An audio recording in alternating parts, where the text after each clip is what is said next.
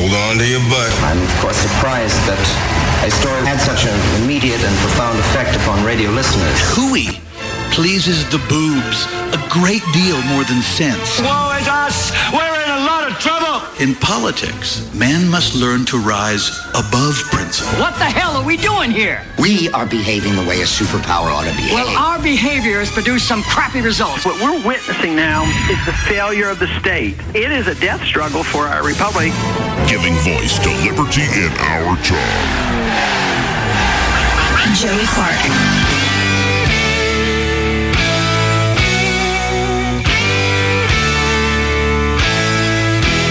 Welcome to it. Well, they found the bomber, folks. Love bomb, love bomb. Will you sleep better tonight than you did last night since they found the bomber?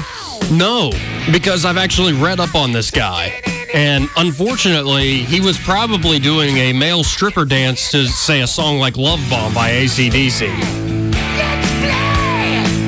Kind of sounded like... So the more I learn about his background, it's disturbing. I'm not going to sleep well. I liked it better when it was just in some anonymous bomber sending packages that weren't blowing up. Kind of reminded me of Joey Clark. Wanted to be a wrestler? Wanted to be a wrestler. He ended up being a... for hire. Selling kind of, his body for money? Yeah, freelancing male stripper. That's got to be so, heck, that's got to be probably a fun living if you're good at it. But I wouldn't want to do that. I don't think that would be very fulfilling for me. Be like, you know, the eye candy for a bunch of bachelorette parties and women of a certain age. You think I'd enjoy that, Clay? Southernwood? I don't know. Probably for a little bit, but it would have to get old because you have to go home at some time. Right. And when you go home to an empty house, right, you know, it's fine to be, dude, I walk up and down the streets of Montgomery all day, every day, and women holler and scream at me. And but I've got something to go home right, to. But I mean, even say that with a straight face. Yeah, you want them to love you for your mind, right? Yeah, I mean, you need some substance, you know, rather than just, you know, what's that word? Yeah, no, I won't go back to that. But you know, you need something. You know, and it may sound bad, but you want something waiting for you at the house or a reason to go home, right? You know, rather than I need to go to sleep. And, you know, to have, and it gets more in depth the older you get and you become a family and you have children and you've got, you know. But do you have any friends about your age, maybe a little older, maybe a little younger, who didn't go through the whole family man thing? That just, they kept getting older, and it's not like they didn't grow up. They matured or grew and did their own path, but they didn't settle down. I do. I have some, I know some... what we would call bachelors. Happy bachelors?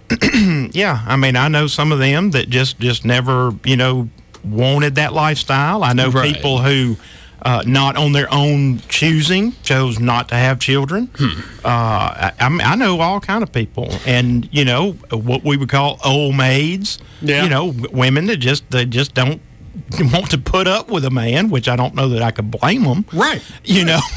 No, I don't blame him either. It just, I don't know, the more I'm reading about this guy's history, and it's always fascinating when some large crime is perpetrated. Luckily, and this is what I hope is not getting lost, is nobody's been hurt in this. Nobody has been hurt whatsoever.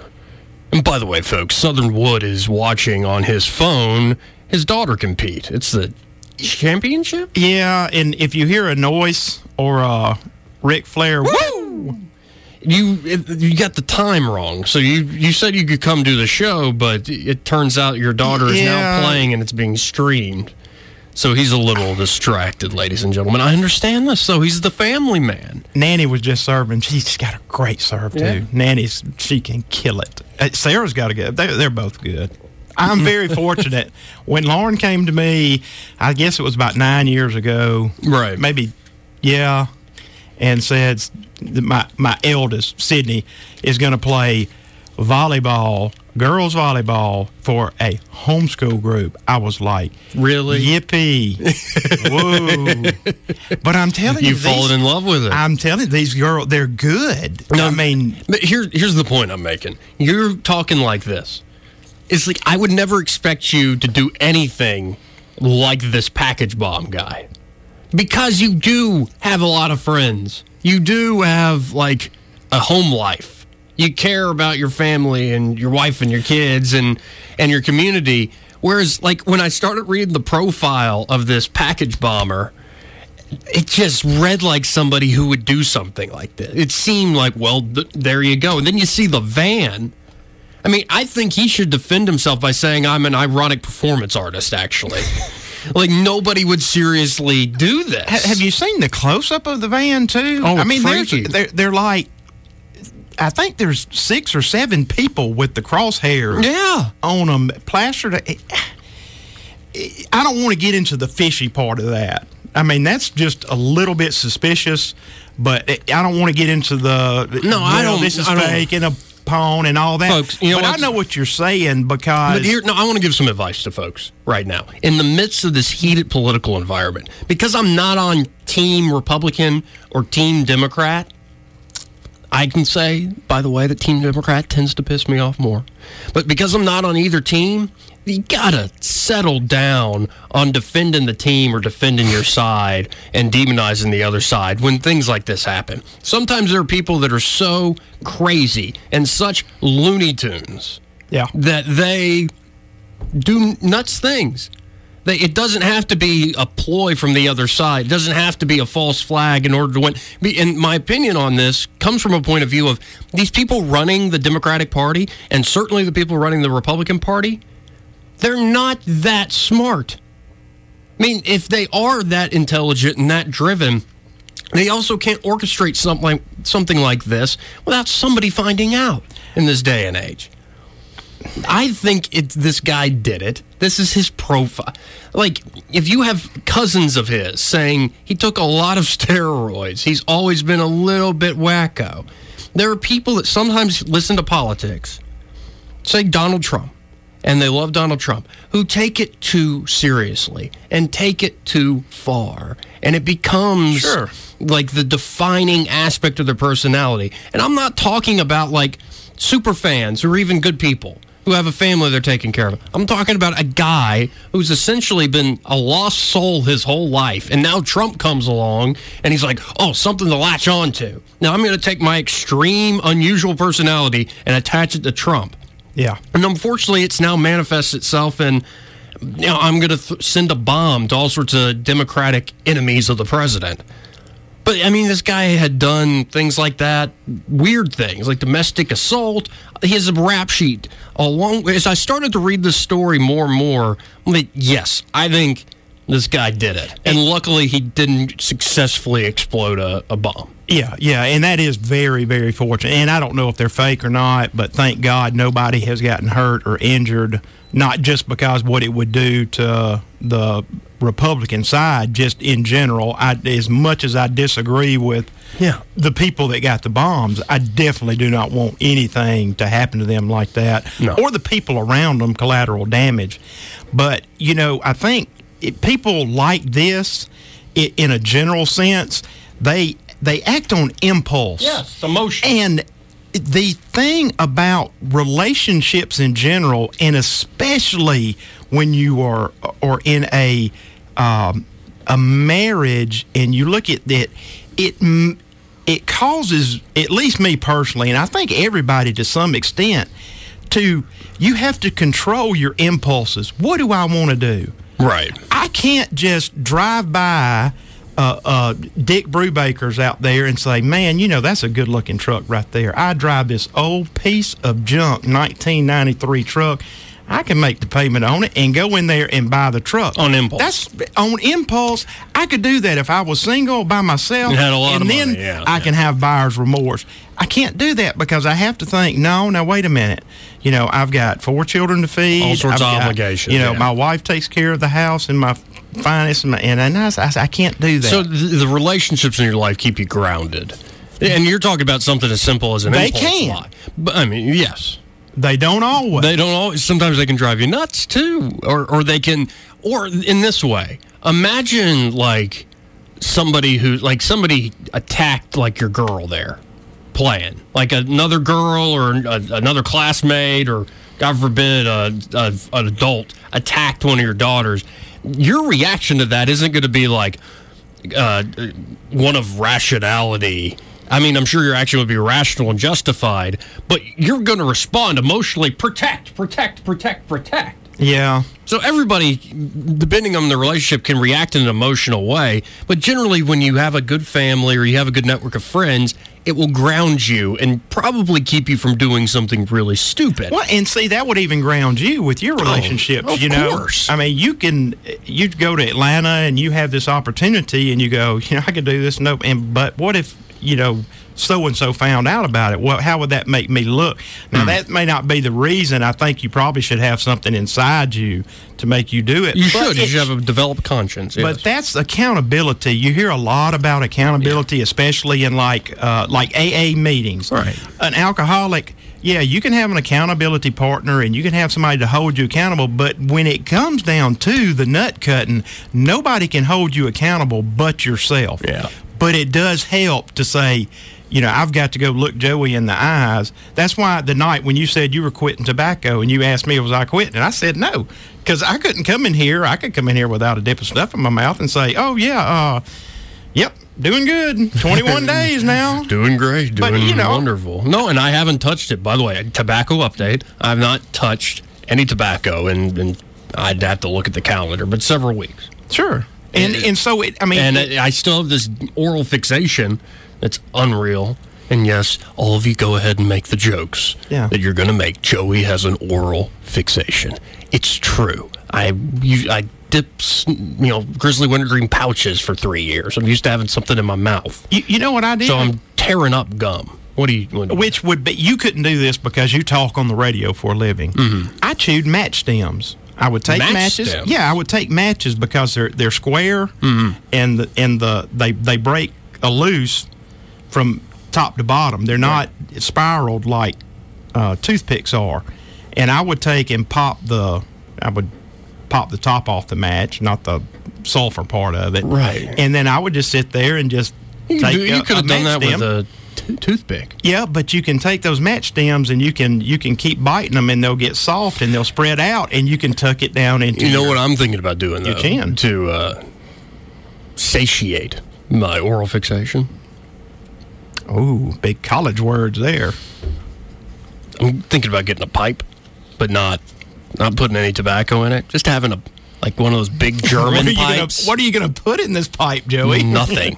No, I'm going to carry it around, have nothing in this pipe, and just have it like when I'm having a thought, be like, yeah,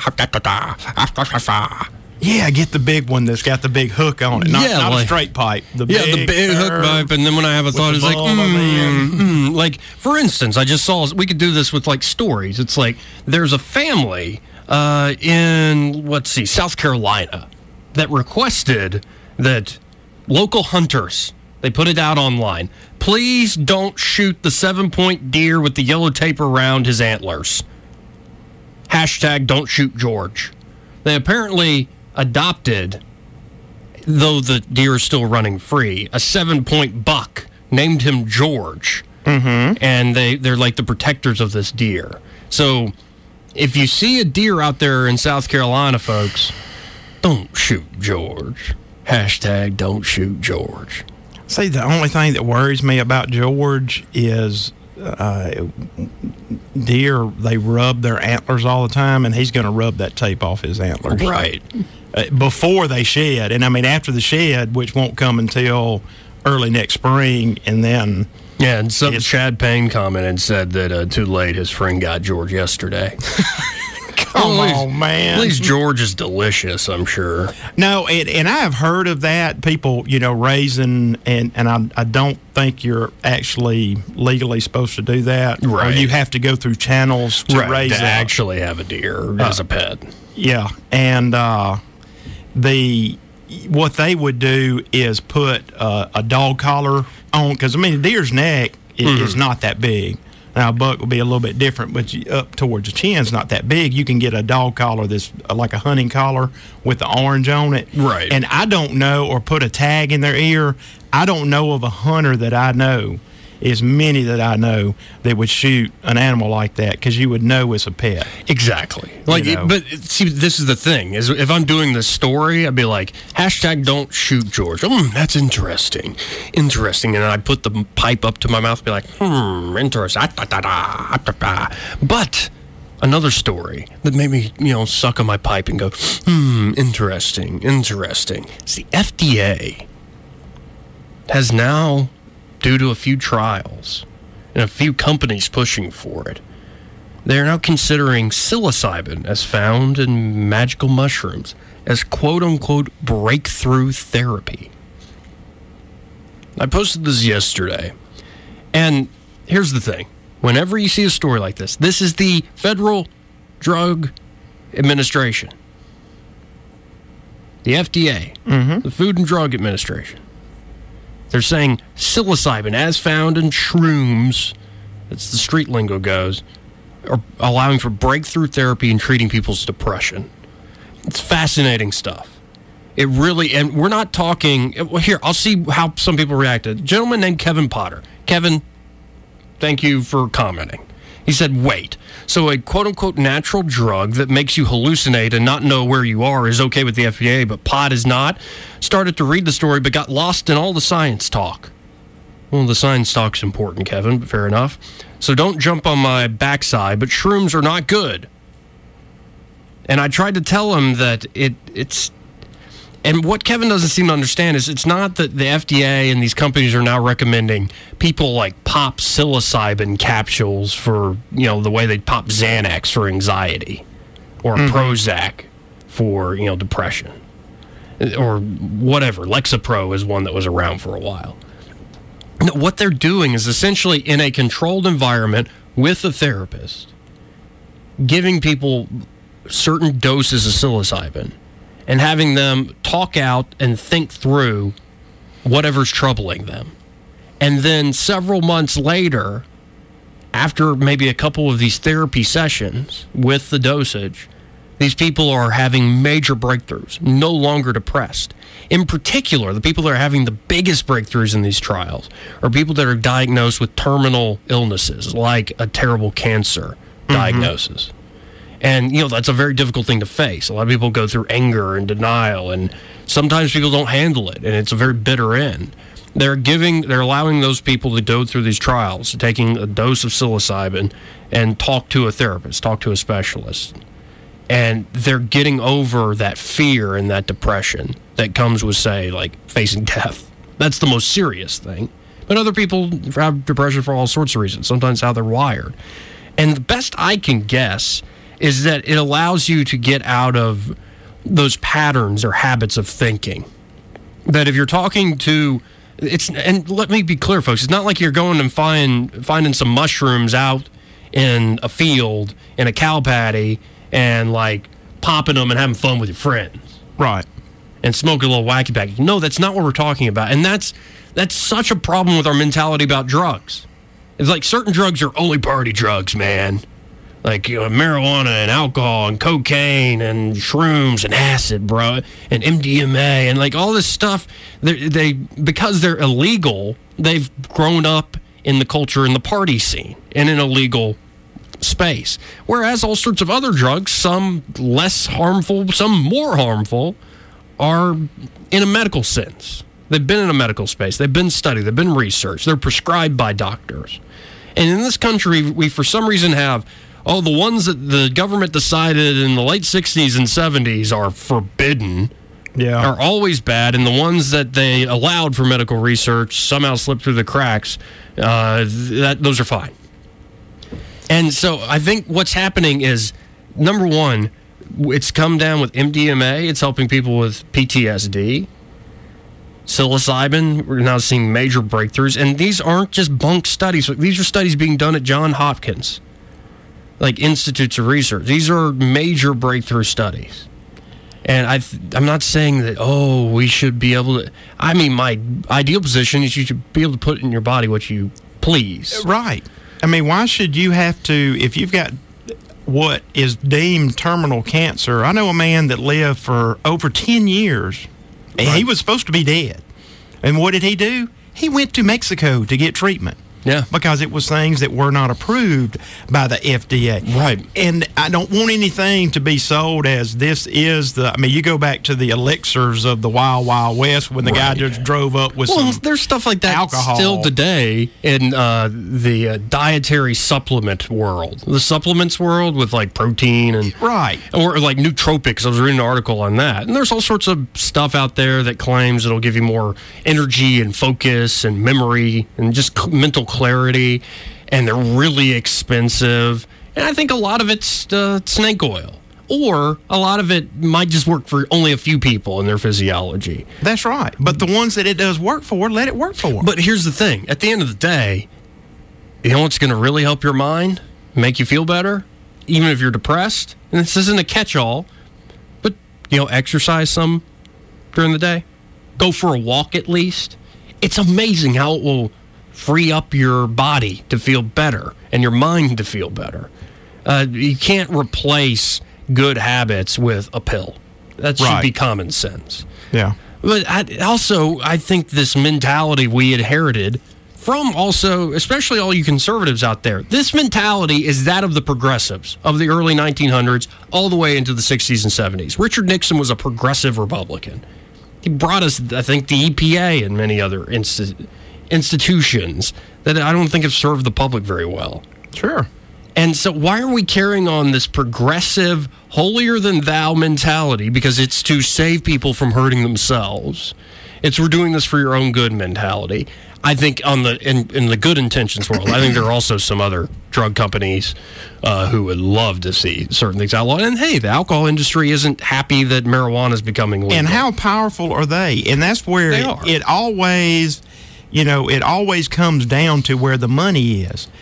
Do the pharmaceutical companies, one of the wealthiest as a group organizations in this country, do they want alternative medicine? No.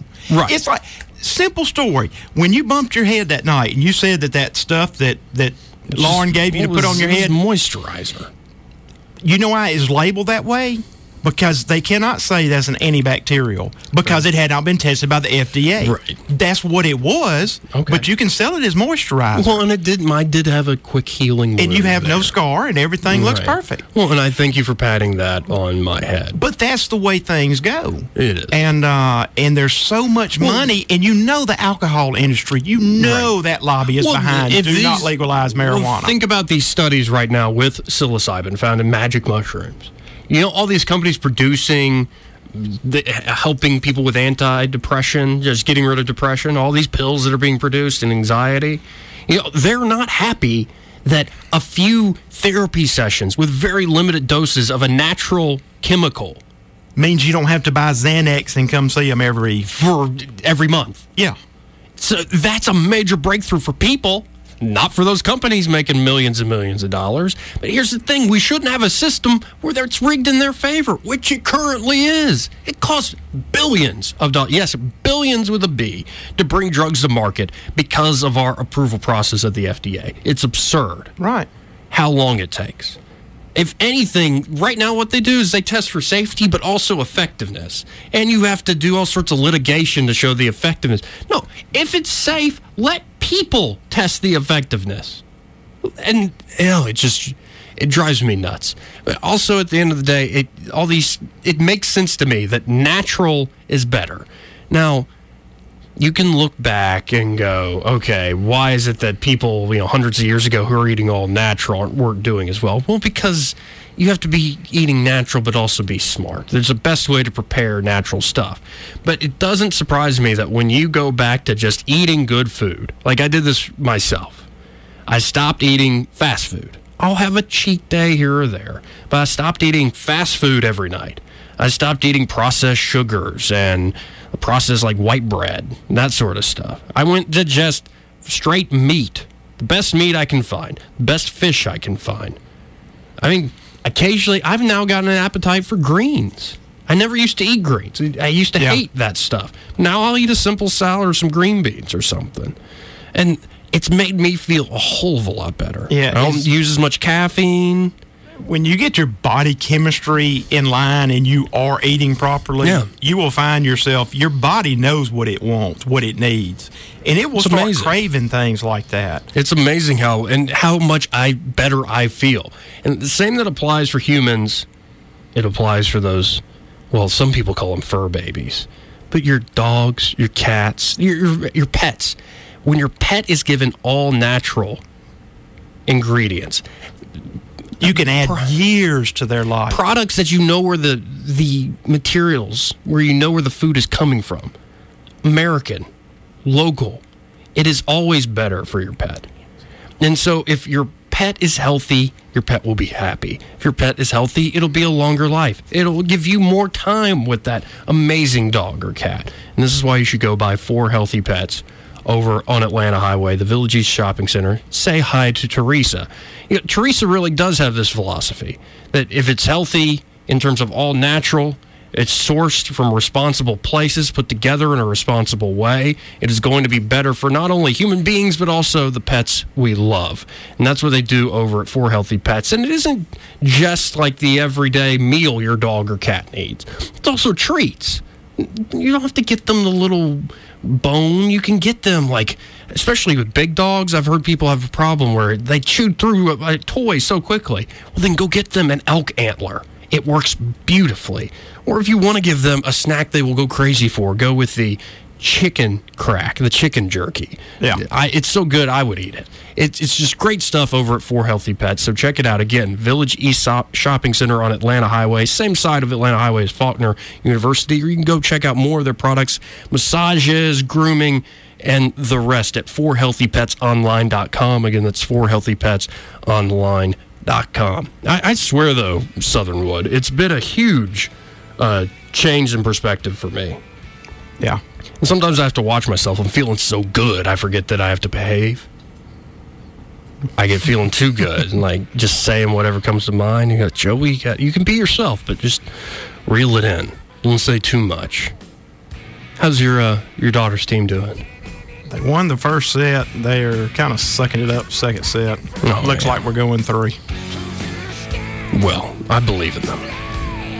I'm just saying that to make you feel happy. But I believe in them. They're good. No, they are good. They'll get it done. Don't worry. And yes, the bomber has been found. Some people are calling him the MAGA bomber, but... Oh, you know that's going to stick. Oh, of course it is. I'm the bomber. Don't scare nobody. Joey Clark. Where the size doesn't matter. Come on, show the battle. Who's in the sky? Let's play.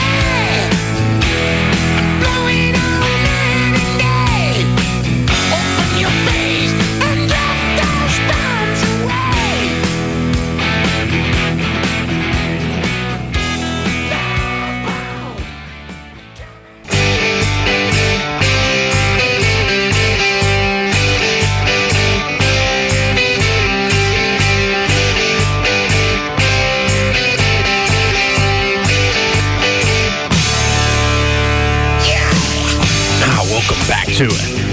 You're listening to the Joey Clark Radio Hour.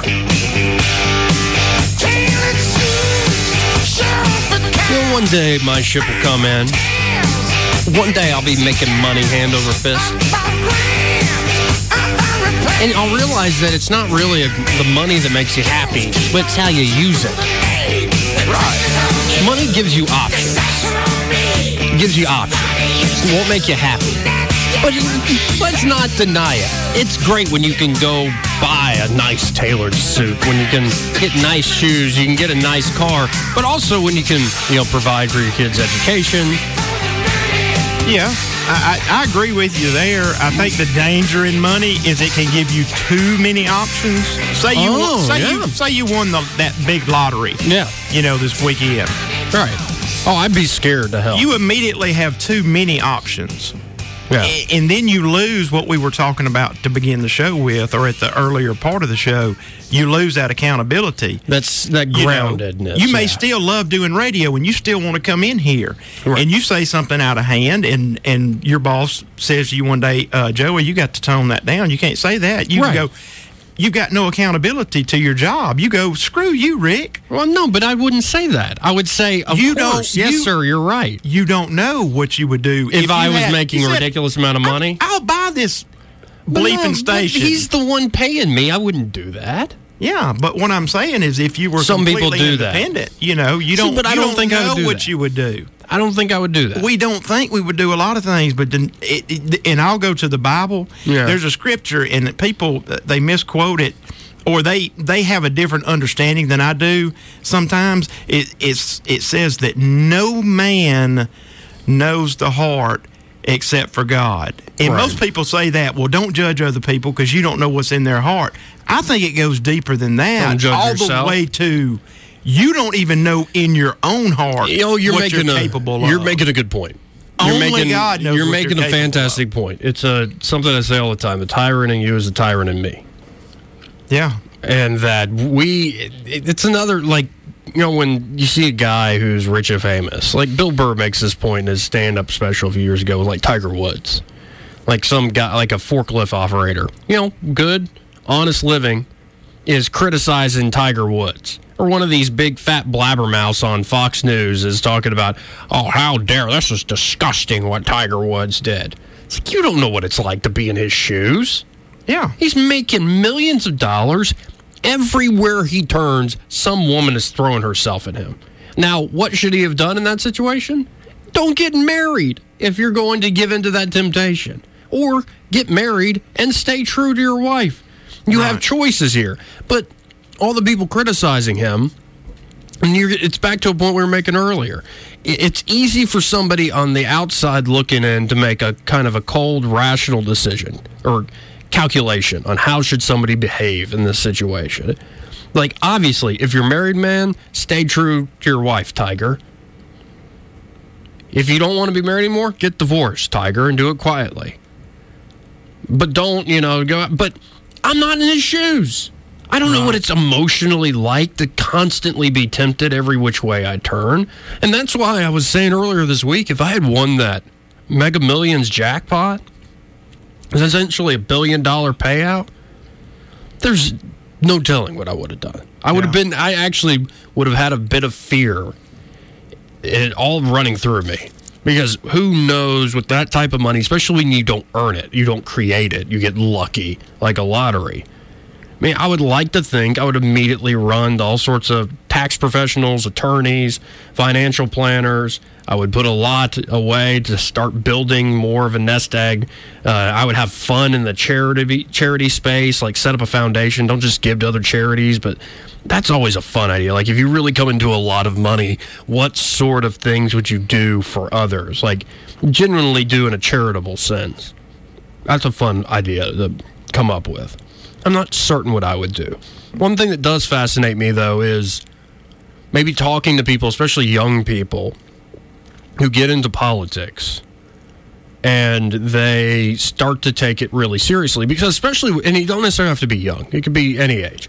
But when you first find an idea, when it's new, there's a novelty to an idea that you discover. Say a rookie politician. Yeah, rookie politician, or like a rookie fan of politics. Because I know some people like this who go through their whole life and they don't vote. They don't really ever pay attention to the news. And then say it comes around like they're 30-something, they're 40-something, and they're starting to take politics more seriously and watch the news.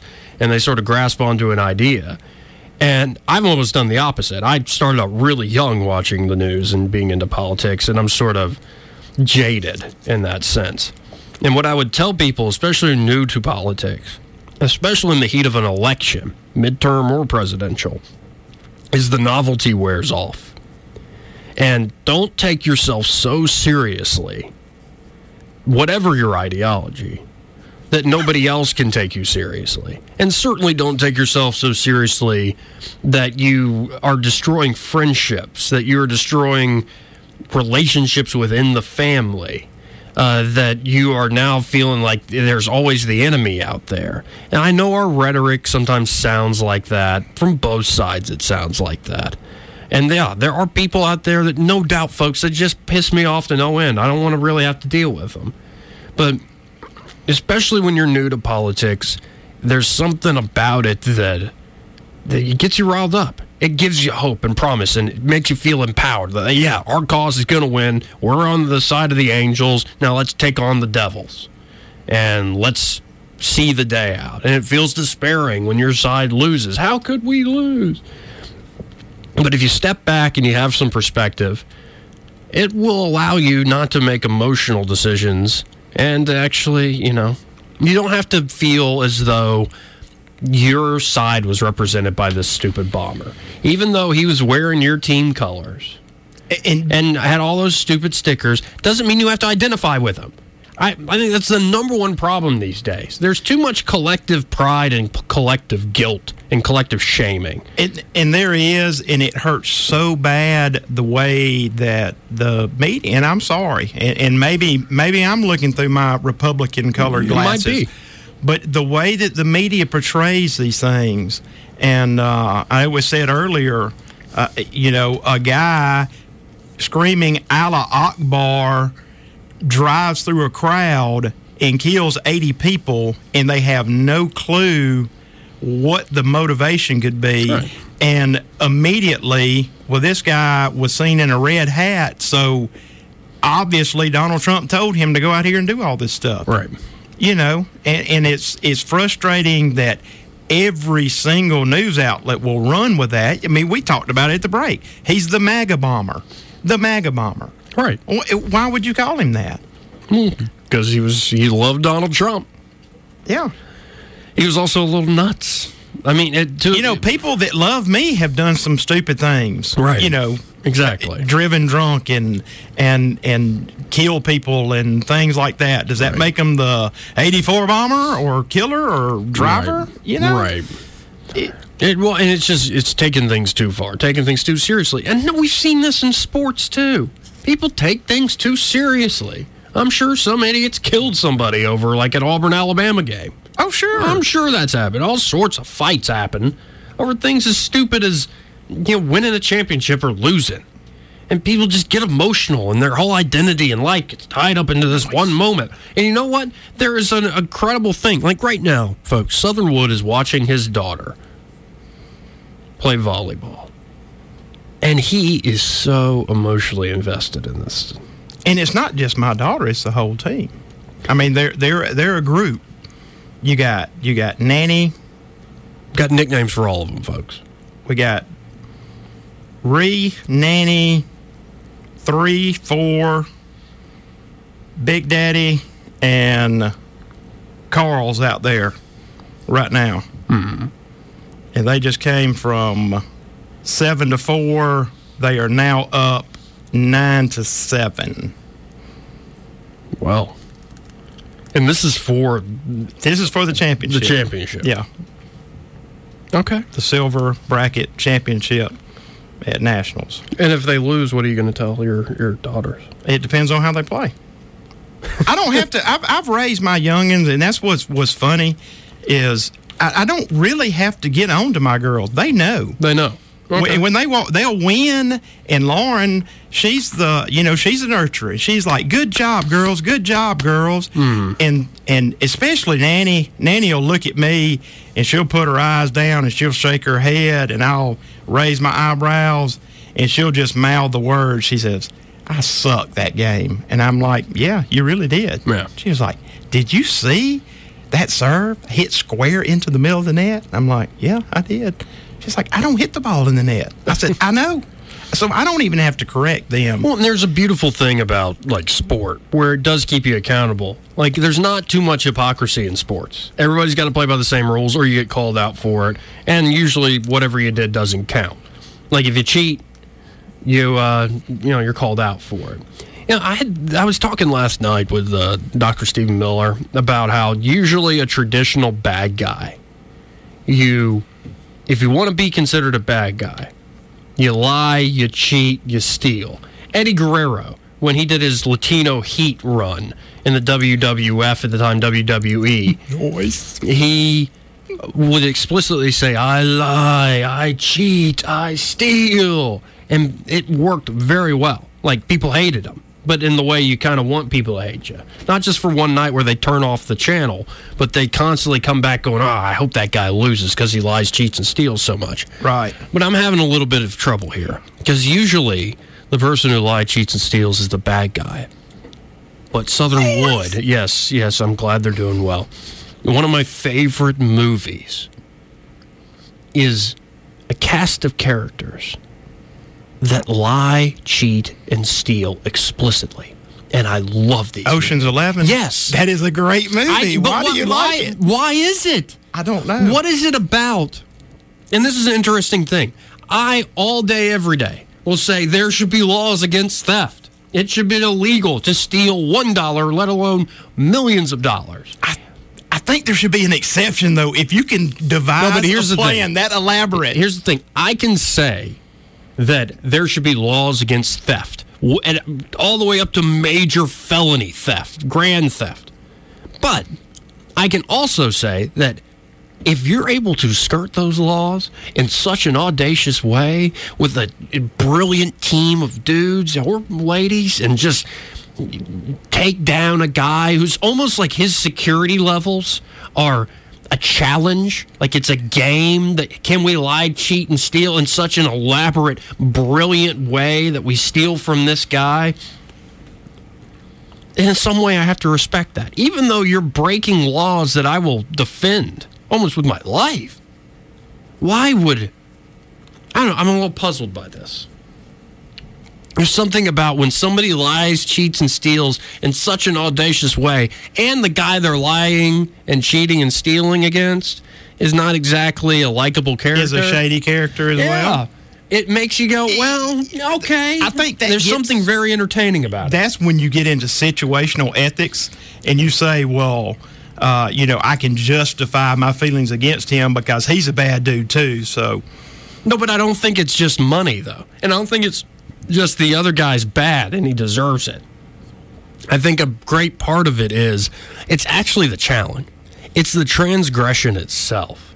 And that gets into some deep stuff where do you really want to fall in love with the transgression itself? But it's more the accomplishment. When somebody's putting up so much security, and it's set out at the beginning of that movie, it cannot be done.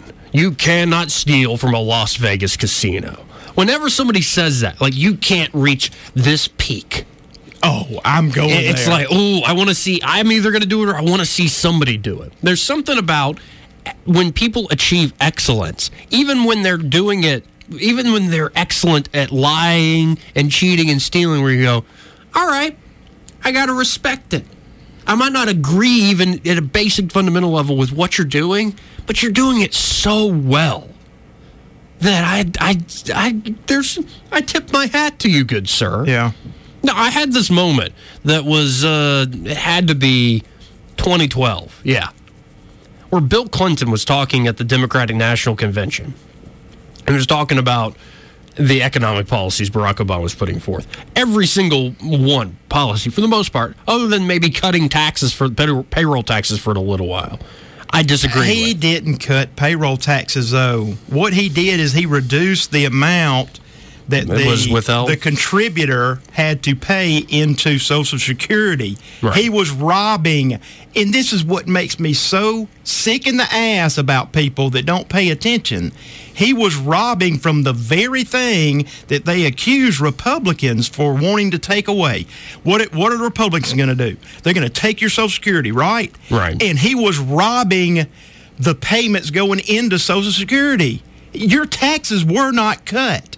Your payroll taxes were not cut. Your federal nor your state were cut when Obama was in there. Federal taxes, payroll taxes, somebody pays about 7.5. We group it all into, you've got your federal income tax, your state income tax, right. Then you've got your Medicaid, Medicare, and your Social Security. Yeah, FICA, yeah. And that's what is your FICA. Yeah. Your FICA, you pay 7.5%, I as your employee match that. Right. On top of that. So if you're paying $100 a month, that's $100 a month, you don't even see that I'm sending in. Right. Now, I'm still sending the $100 in, right, but on your paycheck, you're not sending $7.50 in, you're sending $3.50 in, right, or whatever they cut it down to. Yeah. So, yeah, you saw some pennies in your check. Right. But all that's doing is starving a system that's already broke. That's a cut in taxes. That's called funky... I can't say what it is. It's called funky... That's cutting taxes. No, it's not. No, if I'm having to pay 3% instead of 7%, that's a cut in taxes, isn't it? That is, Social Security is not a tax. They lump it in. Tax. It is not a tax. Wait, so you're saying I don't have to pay it? There is a way you can be exempt from paying Social Security. If I become Amish or something. Uh-oh. There's not a way. It's Social Security, FICA taxes are taxes. Who are the champions? Woo! Congratulations. 1513. But I'm bringing all this up, and I can't believe we're arguing. Social Security and withholding taxes are taxes. Based on programs agreed to decades before I was even born, money is taken from me. Right. Every pay against your will. Yes. And if you're self-employed, you have to pay the whole 14%. I'm quite aware of it. 15%. Yes. Yeah. That's what sucks. It's taxes. But anyway, we're getting off the point. Is Bill Clinton's at the DNC... talking about all the Democratic policies that 99% of them I disagree with. I completely disagree with Bill Clinton. But the way he was going about it and selling it, like he was holding his finger up and like as he was making his points and kind of smirking, I was like, I disagree with almost everything that man is saying, everything he is saying, but he's so charming. I gotta tip my hat to him going, you sly SOB. Yeah. This is how you got elected. Exactly. And why your wife won't get elected. but there's something about like you say giggling, but that is gospel truth. It's true, but it's also like I can really disagree with somebody, like especially in politics, but then go, you're good, man. You're really good. In a way, like, this is what I think a lot of people on the establishment left and in the establishment Republican circles don't want to admit, is they wanted to say Donald Trump's a buffoon. Donald Trump doesn't know what he's doing. Donald Trump doesn't know how to sell. He doesn't know how to actually present policies or speak in a clear manner. Look at his run-on sentences. Look what happens when you write down his speeches, what they look like and what they read like. Well, number one, everyday speech isn't like the written word. It is just not. People do not talk to one another in the same way they write to one another. And what they don't want to admit is that even though they disagree with Donald Trump knows what he's doing. You might not like the weapon that he's fashioning and how he's using the power of government, but you got to respect him as a blacksmith, as a wordsmith. He actually knows how to reach people and inspire them in a particular way. He might not agree with it, but he's damn good at what he's doing. I even think that he does a lot of that on purpose. Yes. He speaks, of course, like the common man wearing... You know what he said today? He was asked about his rhetoric due to this MAGA bomber, the love bomb guy. I don't know that I heard this one. He said, "Oh yeah, I could tone up my words." Like his words are like a midsection. I could tone it up. I could eat low fat, high protein, but maybe I'll do it. I could tone it up. Like, oh my goodness. It's some of it, folks, and I'm going to be straight with you. He is a brilliant BS artist in many ways. Yes, he is. And that's the name of the game of politics. For those who don't know, it's a lot of BS. And then about 15% really serious. You got to know your stuff. You got to know the numbers. You got to know how to get out the vote and a good operation and know the policies that you actually want to pursue once you get power. But a lot of the election stuff and the stuff we talk about on the news, utter BS artistry. Sure. That's what it is. You just got to be good at it. Bill Clinton is a genius BS artist. Trump is a brilliant BS artist. What's the old joke I think Carlin told about Bill Clinton? It's like, oh, that Bill Clinton is full of crap. And the other guy says, well, yeah, at least he's honest about it. And Trump is in many ways. He's a straight... People say he shoots from the hip. What you're essentially saying is like, yeah, he shoots from the hip and half of it isn't true or it's kind of... Like, it's not like he's sitting here going, I've done this study and this is the exact facts. It's BS. He's just talking. And you like it, though, because it's advancing a particular thing you enjoy. Yeah, because, I mean, we all engage in hyperbolic speech. So, we all do. And it's like you're having a conversation when he's talking. So the money talks. The guy who can do something you might even disagree with fundamentally, but they do it so well that it's very effective. It gets them the dollar. It gets them the power. You have to tip your hat to it. At least I do. Whether it's Danny Ocean or Donald Trump or Bill Clinton. I may not like what happens at the end of the day, but I tip my hat to it. I like excellence. What can I say? Me too. Congratulations excellence. To your girl. Thank you, to their whole team. Ezekiel Nights. I'll be back Monday, folks. Y'all have a good weekend.